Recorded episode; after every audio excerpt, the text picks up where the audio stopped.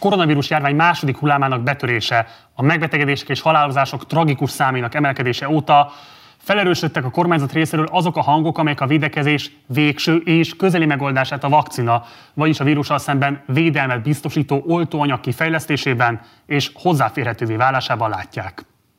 A cél az az, hogy a lehető legtöbb vakcinájon rendelkezésre, és a lehető leggyorsabban. Minden vakcinafejlesztési programban részt veszünk. A kínai, az orosz, izraeli vakcináról is megbízható híreink vannak, tehát be tudjuk lőni az időtávot. Ezért mondjuk azt, hogy 90 nap múlva más lesz a helyzet, mert valamilyen vakcina valamilyen mennyiségben rendelkezésre áll. Anyagszállítás Magyarországra annak érdekében, hogy itt el tudjuk végezni a klinikai vizsgálatokat. Árnyalja a kormányzati optimizmust az egészségügyi védekezéshez szükséges eszközök beszerzésénél eddig tapasztalt inkompetens hozzáállás. Sem a szűréshez használt tesztekből, sem az influenza elleni védőoltásokból nem sikerült tavasz óta elégséges mennyiséget rendelni és beszerezni. Hiába állította azt az első hullám idején Orbán, hogy nagy erőkkel zajlanak a beszerzések. Azt is szeretném elmondani önöknek, hogy fürkészeket és portyázókat küldtem ki a világ minden részére és minden égtáj felé. A kereskedők és a diplomát, diplomaták is dolgoznak. Ebben az elhíresült megszólalásában Orbán arra utalt, a lélegeztetőgépek rendelkezése állásához mindent bevetett. Ehhez képest ma már pontosan tudjuk például a Direkt 36 cikkéből, hogy a magyar kormány kötötte a legpocsékabb üzletet az egész EU belül. Ahogy a Direkt 36 cikkében között grafikon mutatja itt mellettem, Magyarország március és június között több mint 450 millió eurót költött lélegeztetőgépekre, miközben a második legtöbbet költő Spanyolország alig több, mint 50 milliót. Ez ráadásul még csak azt sem jelenti, hogy lélegeztetőgép nagyhatalommá váltunk volna, ugyanis bár messze mi költöttük a legtöbbet, de messze nem nálunk került a legtöbb gép beszerzése, ami mindenképpen elismerendő teljesítmény. Mindenkinél többet költöttünk, de még így sem sikerült legalább a többiekével azonos mennyiségű gépet vásárolnunk. Például Németország a cikk szerint kétszer annyi ösztömegű eszközt szerzett be, mint mi, de tized annyi áron. És ami még szebb, Olaszország ugyanannyi tömegű eszközt vásárolt be, mint mi, ezért azonban kevesebb, mint az általunk fizetett ár tizedét fizette. Statisztikai okokból sajátos módon kilóban adják meg a lélegeztetőgépek számát, mint a parizerét, ennek alapján pedig erősen úgy tűnik Orbán fürkésze és sportjázói nem nagyon tudtak más mondani, amikor a felesleges kilókat ránk tukmálták, mint hogy maradhat. A 4 által kikért és összegyűjtött adatok alapján az látszik, hogy oltári kapkodás volt, teljes koordinálatlanság, és gyakorlatilag bárkitől, bármilyen áron hajlandó volt a magyar állam lélegeztetőgépet venni. 16 ezernél is valamivel több darabot, mint egy 302 milliárd forintért. Lehet ezen a számon még felfele csavarni, persze, és sőt, kell is. Tehát, hogy én nem vég, végtelenül, végképp nem akarom azt sugalni, hogy nekünk el kell dobni kalapot, kabátot 2000 beteg fölött, hanem a rendszer mindent meg fog tenni, hiszen ezért dolgozunk, ez a hivatásunk, mindent meg fog tenni azért, hogy ellássuk a betegeket, de nem, nem reális összevetni, nagyságrendi tévedés van a valós kapacitás és a 16 ezer gép között. A miniszterelnök épp a héten járt a Korányi Kórház épületében, hogy ellenőrizze a kapacitásokat, és mindent rendben talált. Lélegeztetőgép? Az van elég? Hát úgy tudom, hogy ezzel nem is volt probléma, inkább azzal van a baj, hogy kell hozzá technikus. Nem volt, az, nem volt probléma, csak az a kérdés, hogy most van-e. Múltban nem volt. Most volt, van, tavasszal. Tudom, hogy van. Október végén már arról szóltak a hírek, hogy ennek a készletnek több mint a felét már eladná a magyar állam, hogy mekkora sikerrel, arról nincs infónk. Minden esetre nem csak amiatt a lélegeztetőgép az új stadion, mert őrült korrupciós kockázata van a beszerzéseknek, hanem amiatt is, mert milyen meglepő, a stadion önmagában nem játszik meccset, ahhoz úgynevezett focisták is kellenének. Ugyanígy a lélegeztetőgépek sem gyógyítanak magukban, ahhoz kezelőszemélyzet, vagyis intenzíves ápolók és orvosemberek kellenének. A Szombathelyi Kórházban például hiába van 32 lélegeztetőgép, ha csak 17-et tudnak működtetni, mert ennyire futja a szakszemélyzet erejéből. A tesztek kapcsán is hasonlóan problematikus a helyzet. Orbánék nagy ígérete arról szólt, minden szociális dolgozót és tanárt le fognak tesztelni. Ma is folytatódott a koronavírus szűrés az országban. A szociális intézmények munkatársai tesztelik elsőként, hétfőtől pedig jönnek az iskolák, az óvodák, a bölcsödék és az egészségügyi dolgozók. Csak nem 17 ezer helyszínen orvostan segítik a munkát. Közben a mentősök is megállás nélkül végzik a házi orvosok által elrendelt teszteket az ideiglenesen felállított szűrőpontokon. Őket a Magyar Vörös Kereszt önkéntesei segítik. Most arra kicsit térjünk, hogy ugyanezt a tesztelést korábban követelő főpolgármesterre, Karácsony Gergelyre milyen átkokat szórt a kormánymédia ezért az ötletért. A lényeg, hogy belátták, szükséges a tesztelés. Csak hogy a múlt héten Baranyi Krisztina már arról írt a Facebook oldalán, hogy a 147 kollégájuk leteszteléséhez mindössze 25 tesztet biztosított nekik a kormány. Szóval a maradék tesztelést saját és fővárosi keretből kell megoldaniuk. Az influenza elleni védőoltásokra pedig már nem is érdemes kitérni. A tegnap hivatalosan is a NER részévé vált Index is arról cikkezett, hogy egész egyszerűen nincs elegendő vakcina. Vasárnap a Nemzeti Népegészségügyi Központ pedig már arról tájékoztatta az MTI-t, hogy a rendelkezésre álló vakcinák 70%-át elhasználták. Tehát jelentős probléma, hogy mindeddig a kormány nem mutatott különösebb erényeket az eszköz és vagy gyógyszerbeszerzés területén. Nehéz tehát elhinni, hogy majd épp a világon legkeresettebb mindenki által akart COVID-19 védőoltás beszerzése kapcsán táltosodnának majd meg. És ha ez nem lenne épp elég probléma, ebben az évben Magyarországra nem csak a koronavírus ért el, hanem az oltás ellenesség is. Anti-vaccination protests have been gaining traction in California, New York, Colorado and Texas.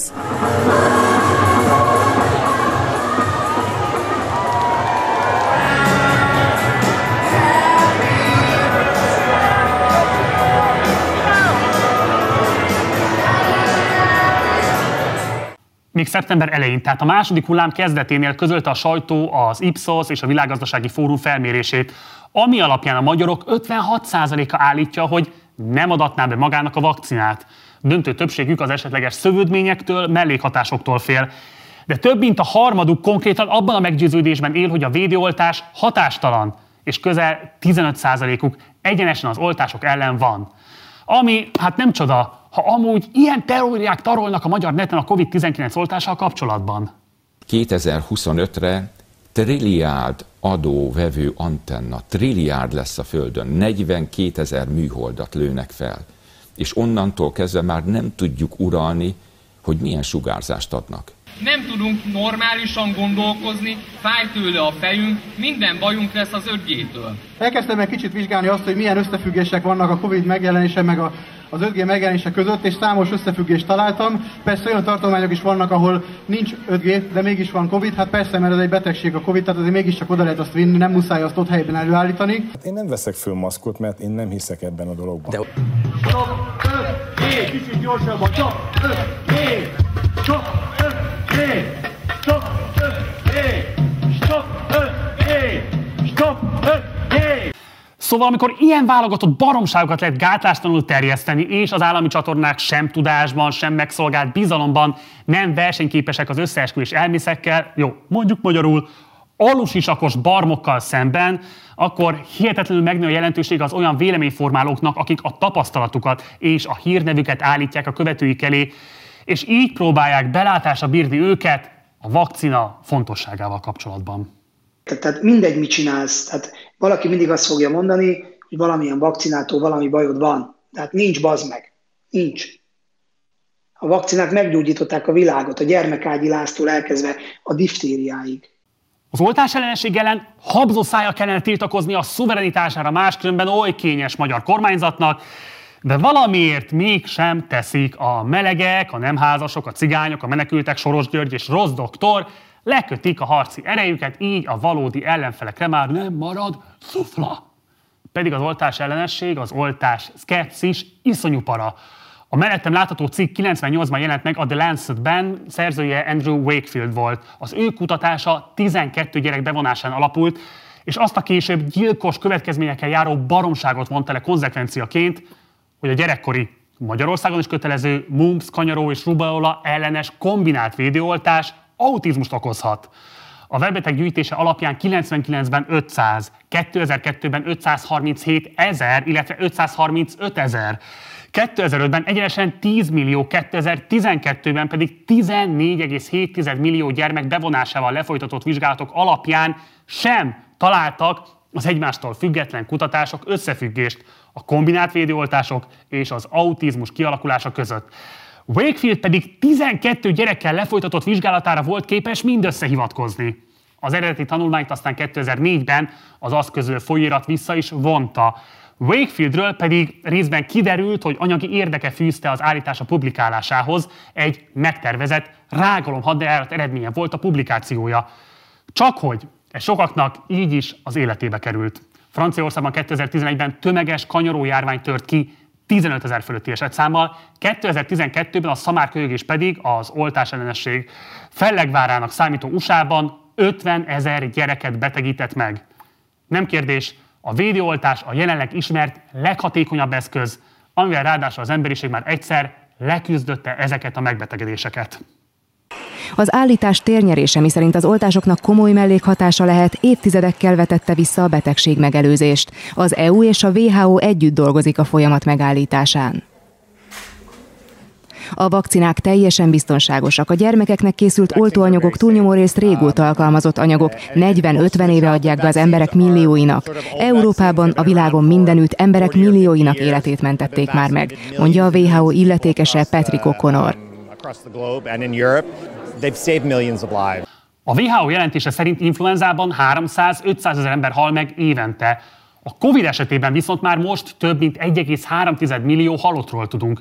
További súlyos különbség az influenzához képest, hogy a Covid elhunytak túlnyomó többségénél igazoltan súlyos tüdőszövet elváltozást regisztráltak. Többek között az úgynevezett mikroembolizáció 9 gyakoribb a Covid megbetegedés esetén az influenzához képest.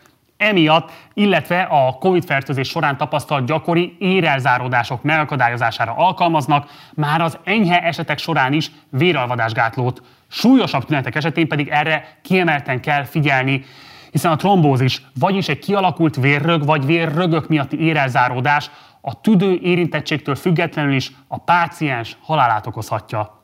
Jelenleg már azt is tudjuk, hogy a kettes típusú diabétesz és az elhízás is hajlamosít a súlyosabb lefolyásra COVID-fertőzés esetén. Mindenről Moldvai Judit tájékoztatta a nyilvánosságot az MTA által november 12-én megrendezett online kerekasztal beszélgetés keretében. Az olyan betegekben, akik súlyos COVID-fertőzésen esnek át, az ACE2 receptorok mennyisége az akár 200-szorosa lehet az egészséges egyénekkel összevetve. A bradikinin felszabadulás az egyrészt létrehoz egy hiperpermeabilitás szindrómát, ugye a folyadéknak a kiáramlása, de emellett hialuronsav, hialuronsav termelődés is fokozódni fog, ami azért rendkívül fontos, mert tudjuk azt a tüdőnek a patológiai elváltozásait tanulmányozván, hogy a normális alveoláris teret ki fogja tölteni egy rendkívül sűrű, kocsonyás, gélszerű anyag. És ö, ennek tudatában könnyű belátni azt, hogy az ilyen betegeknél az oxigenizáció rendkívül nehéz lesz, a gépi lélegeztetés ugyancsak rendkívül nehéz lesz. Összefoglalom, lefordítom, konkrétan elkocsonyásítja a tüdőt, mert a gyulladt hörgőcskék megtelnek folyadékkal és nyálkával, és így funkciójukat, a gázcserét képtelenek lesznek ellátni. Vagyis ezután már géppel sem lehet majd illegeztetni a beteget. Vagyis tessék komolyan venni a védekezést a COVID-19-el szemben. Az előbb látott Moldvai Judit tüdőgyógyász a felszólalásában idéz egy amerikai tanulmányt, miszerint az USA-ban a kötelező maszkviselés nagyjából 450 ezer megfertőződést előzött meg. Éppen ezért továbbra sem szabad felülni a fizikai távolságtartást, és pláne a maszk használatot trivializáló sarlatánoknak.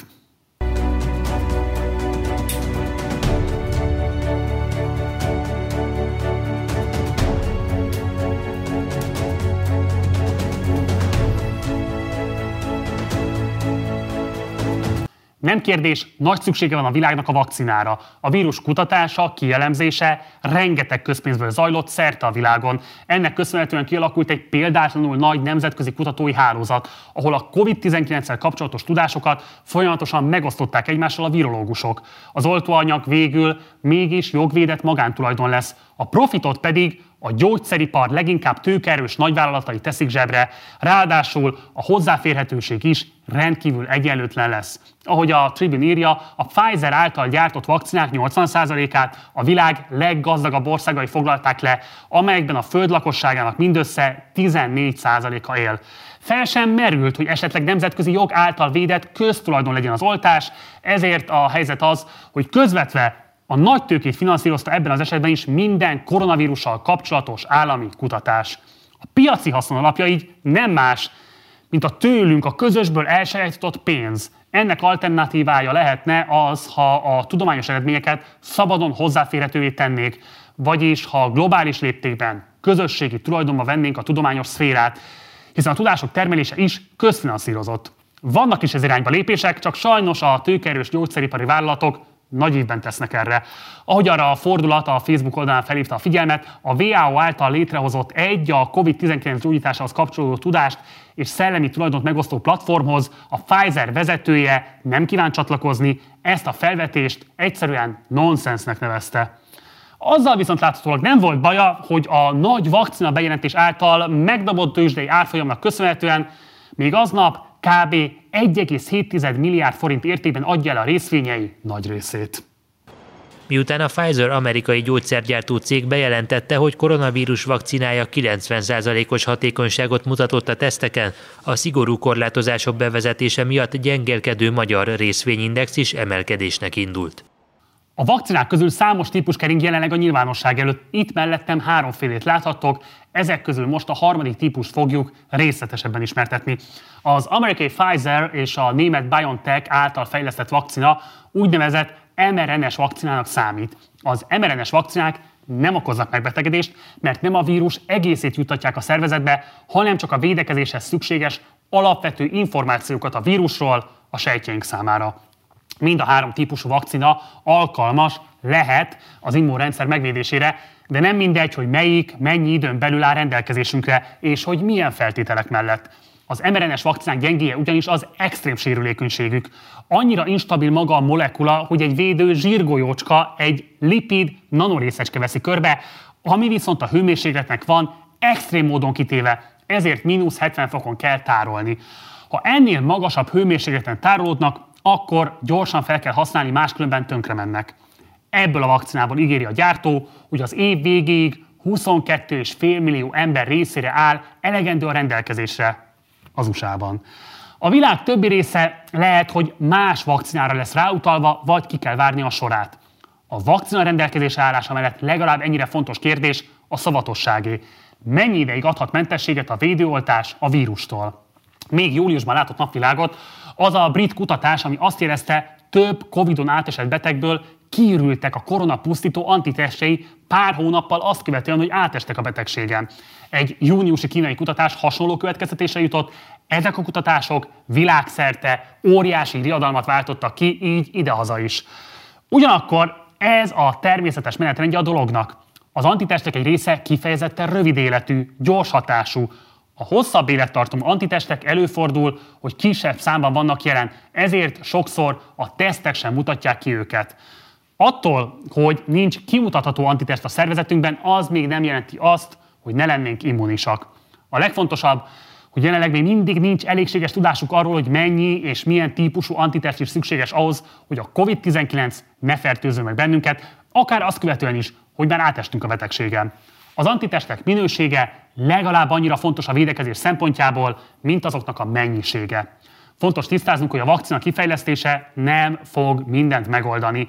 Az általános védettség elérése még így is sokáig fog tartani. Nem világos, hogy a vakcinák mennyi ideig nyújtanak védettséget. Továbbá a vírus simán bármikor újra kitörhet egy-egy régióban, lappanghat évekig egyes földrészeken, hogy aztán új formában szakadjon a nyakunkba. Egy biztos, a legelső COVID-19 vakcinák nem feltétlenül lesznek a végső COVID-19 elleni vakcinák. Az immunrendszerünk az idegrendszer után szervezetünk legkomplexebb része, egészen elképesztő hálózata sejteknek és molekuláknak, amelyek a külső világ fenyegetéseitől hivatottak megvédeni bennünket. Hogy mit érdemes még tudnunk a védőoltások közötti különbségről és a magyarországi rendelkezése állás előfeltételeiről, azt Falus András immunológustól kérdezzük meg Következik a vele készült interjúnk. És már folytatódik is a műsor, itt van velünk Falus András immunológus. Szervusz András, köszöntelek a műsorban. Szervusz Marci. Köszönöm, hogy rendelkezésünkre állsz. Kérlek, hogy röviden ismertesd a nézőink számára, hogy hogyan működik a koronavírus. Sokat beszélünk róla, de konkrétan mi zajlik le a szervezetben akkor, amikor megtámadja ez a vírus?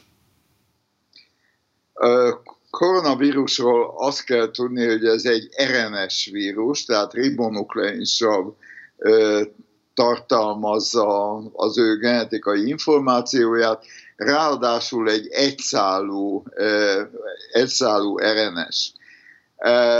Nagyon érdekes, hogy nem kell visszaíródnia, most elnézést ezekért a szakmai mondatokért, nem lesz sok, nem kell visszaíródni a DNS-é, és utána újra, újra RNS-é, hanem ő közvetlenül tudja önmagát másolni a, a HIV vírus, tehát a HIV écet okozó vírus lassúbb ebben az értelemben, mert ott van egy RNS, DNS, RNS sorrend, itt nincsen. Itt az RNS-ből, abból az egyszálú RNS-ből pillanatok alatt hihetetlen gyorsan egy enzim segítségével, amit RNS dependens, RNS polimeráznak hívnak, pillanatok alatt önmagát le tudja nagy számban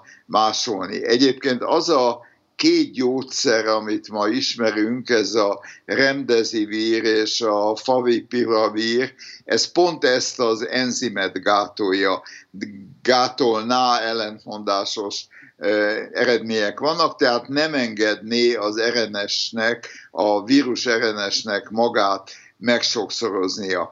Ez egyúttal egyébként választad arra, hogy miért ilyen iszonyú gyors a vírus, tehát miért ennyire virulens, így mondjuk, tehát mennyire infektív, mennyire fertőző képes ez a hallatlanul gyors ön felszaporítás, ez a vírusnak az egyik titka, de ez nem csak a mostani SARS-CoV-2-re, tehát a, a, a, a COVID vírusra igaz, ez többi koronavírusra is igaz, amelyek között vannak teljesen ártatlan nátrát előidéző, legalább három ilyen vírust ismerünk. A taktika, a stratégiája a vírusnak, ami az evolúciója során a alkalmazkodó képességének a megemelése miatt jött létre,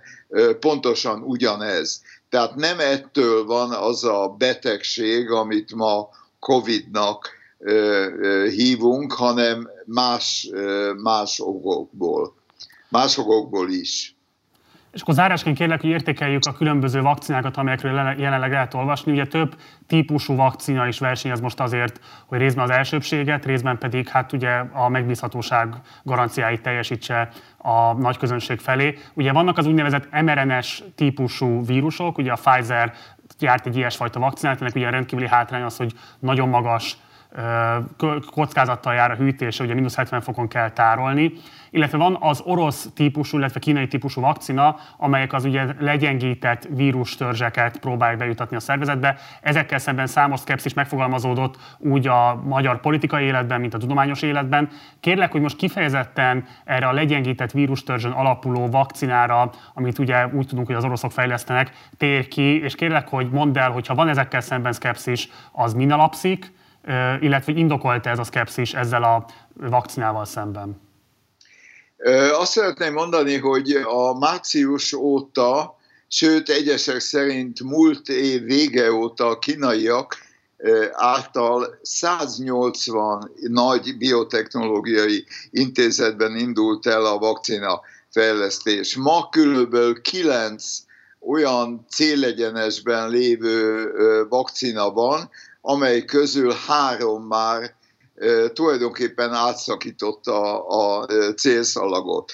Az egyik, ez az RNS kétféle cég van, a Pfizer, BioNTech, illetve a Moderna nevű amerikai cég, ami RNS, pontosabban Messenger RNS-t használ. Igazad van, a mínusz 70-es tárolás, ez problémákat vet föl, de ezek nem szeretnék bemenni a logisztikai részletekben megoldhatóak. Nem igaz, hogy nem oldható meg. Oltás központokat lehet létrehozni, ahova, ahova el lehet menni.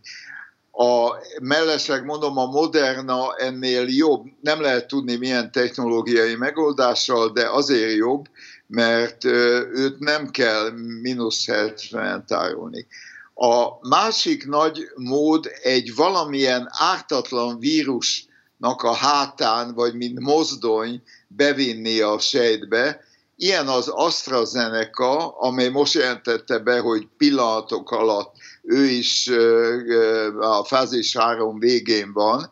Én nagyon bízom ebben például, és a másik egy orosz cég, a Gelameya, amelyik nem legyengített vírust használ, hanem ugyanezt a vírus hordozót, ami egy adenovírus, ami ártamatlan, az, az mind egy mozdony behúzza az utasokat, azaz a SARS-nak azt a génjét, ami a felszíni fehérjét, tehát egy, egy célpontot kódol, és van legyengített vírus technológia, a kínaiaknál legalább két cég csinálja, és van egy másik orosz cég.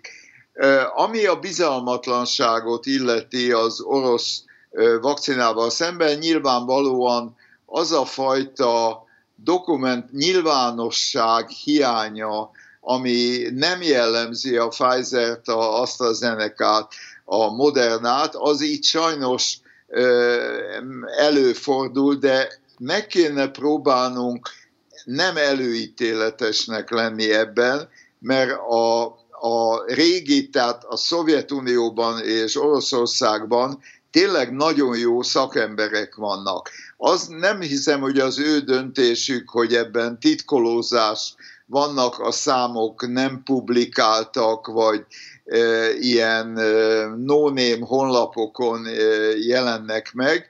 Én úgy gondolom, hogy alá kell vetnünk magunkat az európai törvényeknek, ez törvény, hogy a EMA nevű Európai Ügynökség hatóság, kiemelem ezt a szót, olyanra ad engedélyt, ami bizonyos kritériumoknak megfelel. Én nagyon bízom abba, hogy az orosz kritériumok is, akár tudjunk róla, akár nem megfelelőek. Ma reggel olvastam, hogy ők is több tízezer emberen próbálják. Amit most hallunk, hogy a külügyminiszter tíz, tíz adagot behozott, én fogalmam nincs, hogy mire elég tíz adag. Azon kívül, hogy a toxicitást meg el lehet dönteni, de a toxicitást a vakcina képzés legelső fázisában, ez a gyógyszerekre is ugyanígy vonatkozik, el kell tudni dönteni. Ez egy preklinikai fázis. Tehát én bízom, ez a tíz, én nem tudom, ezzel senkit nem lehet beoltani, vagy ha igen, akkor ö, statisztikai értelemben nem releváns. Bízunk abba, ezek nagyon jó hírek a, ebben a járványban, hogy megjelentek a, a biztató, valószínűleg az egész emberiség részére biztató védőoltások. Az igazi veszély az oltás ellenesség, ami sajnos jobban terjed, mint a vírus.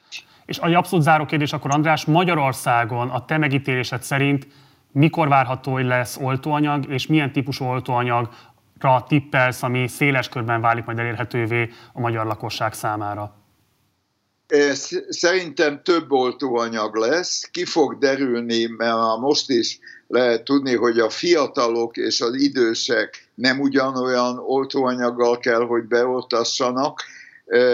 Lehetséges az, hogy tápláltság, krónikus háttér, például elhízás, más meggondolásokra ösztönöz. És nagyon jó, hogy több vakcina lesz.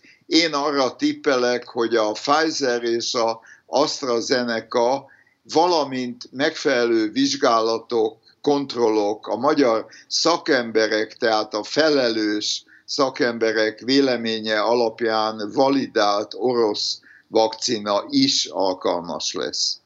Hogy mikor? Én meg vagyok győződve, hogy a, a nagy tömegű oltás, itt van egy sorrend, először az egészségügyi dolgozók, nyilván minden helyzet, tehát betegekkel érkezők, iskolákban, tehát pedagógusok, közszolgáltatásban, mint boltokban, rendőrök kell, és utána arra, hogy te meg én bemehessünk egy oltó központban, netán a házi orvosunkhoz, én legkorábban áprilist gondolok reálisnak.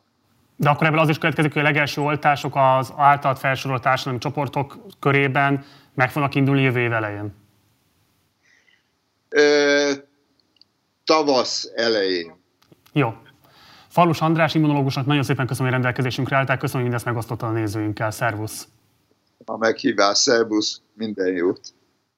Nagyon köszi a figyelmet, ez volt már a Partizán, de hogy leállítsd a videót, mert hogy most nem csak a kötelező masszagot mondom el, hanem valóban van informatív ereje is a közrendőmnek. Ugyanis ezen a héten két új host fog bemutatkozni a csatornán. Holnap érkezik Balogh Zsófi, akivel hűséges nézőink már találkozhattak az amerikai elnökválasztási műsorban. Csütörtökön pedig Domsic Mátyás, ő velük fog bővülni a csatorna, időnként majd ők is vissza fognak majd térni egy-egy adás erejéig. A hétvégén pedig startol a belépési küszöb, a Partizán új podcastja, amelynek Schulz Nóra, illetve Csepregi Dávid lesznek a szerkesztő hostjai. Tehát új tartalmak, új arcok a Partizánon. És akkor most a kötelező tartalom, hogy mindenképpen iratkozz fel a csatornára, eddig még nem tetted volna, használd a like, illetve a dislike gombokat a véleményed kifejezésére. Mindenképpen hagyj itt egy kommentet, ha van bármilyen kérdésed, vagy észrevételed a témával kapcsolatban. Ha lehetőséged áll, akkor kérlek, hogy szállj be a finanszírozásunkba a Patreon oldalunkon keresztül, ennek a linkje megtalálható a leírásban. Van még egy Facebook oldalunk, illetve egy Facebook csoportunk is, utóbbinak Partizán társalgó a címe, ide is csatlakozz be, és akkor tudunk mindig beszélgetni az éppen aktuális témákról. Ha pedig már szó volt a podcastról, igen, van podcast csatornánk is, kövess minket a Spotify-on, illetve a különböző egyéb podcast platformokon is. Én Gulyás Márton voltam, munkatársaim nevében köszönöm szépen a figyelmedet, találkozunk holnap este, addig is, ciao.